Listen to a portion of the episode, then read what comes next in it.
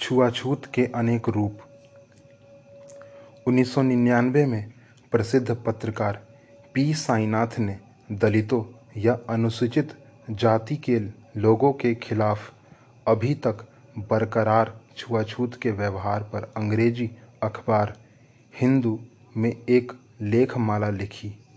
वे देश के अनेक स्थानों पर गए और पाया कि अनेक स्थान पर चाय की दुकानों पर दो तरफ़ और दो तरह के चाय पीने के लिए कफ रखे जाते हैं।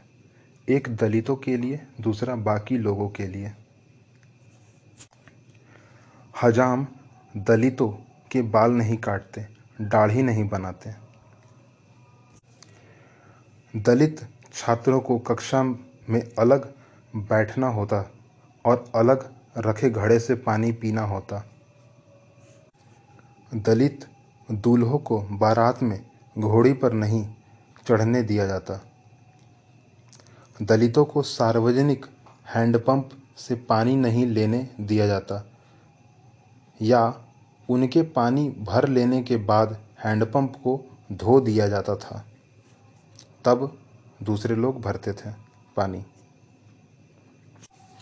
ये सभी काम छुआछूत की परिभाषा के दायरे में आते हैं।